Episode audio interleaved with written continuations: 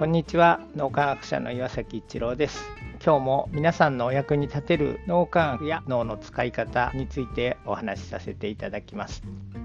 脳の使い方には大きく分けて古分離思考と共同体思考という脳の使い方があります。古分離思考というのは僕たちも含めて普段人は大体古分離思考で脳を使っています。個が分離しているというふうに書きます。自分と相手が分離しているという脳の使い方です。それに対して共同体思考というのは自分と相手が心を一つにしている一体感を感じられるという脳の使い方になります。この脳の使い方の違いで同じ言葉が全く違って受け取ることになるということを感じたことがあります。ダブルチェックということで、まあ、何かミスがないようにするとか計算をするんでも検算をするとかいうのがありますけどそのダブルチェックっていうのは昔僕はなんか自分のミスを見つけられてそれでほらお前ミスしてるじゃないかダメじゃないかって言われるのがダブルチェックだというふうに受け取っていました。今から振り返ってみるとそれって古分離思考でダブルチェックをする側とされる側が分離しているという状態です。だからそうするとなんかすごい嫌なものに感じられてダブルチェックなんかしてほしくないな自分はそんなミスしてないと思うよみたいなそんな気持ちになることが多々ありました。それに対して脳磨きを通して共同体思考の脳の使い方が少しずつできるようになってくるとダブルチェックっていうのはお互いの素晴らしいものを出し合ってそして至らないところって誰でも持ってるので互いに補い合おうっていう心優しい思いやりのあることをしようっていうことを言ってるんだっていうふうに受け取ることができるようになりました。その時にはもちろん例えばクレアが何かして僕がダブルチェックをするという時にダブルチェックする側とされる側が分離しているのではなくて一体感を感じている心を一つにして一緒に素晴らしいものを作り上げていこうっていう気持ちになると何かミスがあった時にほら間違ってるじゃないかちゃんとやれみたいな気持ちになるんではなくて忙しくて大変だったからこういうとこでミスしたんだな同じようなところでミスしてるかもしれないからそれをうまく補ってあげようみたいな気持ちになる。そうするとダブルチェックされる側も嫌な気持ちにならずに間違いができるだけ少なくなるように自分も気をつけようっていう気持ちにお互いにそういう気持ちになってより良いものが自然と作り上げられるということが起こる。思いやりの気持ちを持っていると同じ言葉が全く違った受け取り方ができるということを学びました。それはまさに脳の使い方の違いから来ているということで共同体思考の脳の使い方がもっともっとできるようにこれからも脳みやきしていきたいと思います。そしてこの農民駅がずっと続けられているというのも一緒に農民駅をしてくださっている皆さんがおられるからと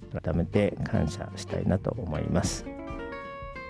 今日も何かのヒントになると嬉しく思います。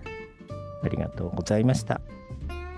この3分脳磨き気に入られた方はメルマガでも脳磨きのことを発信していますので脳磨きメルマガ検索してみてください。そちらからも脳磨きあるいは最新の脳科学のことを学んでいただくことができます。皆さんのお役に立てると嬉しく思います。今日も素晴らしい一日をお過ごしください。脳科学者の岩崎一郎でした。ありがとうございました。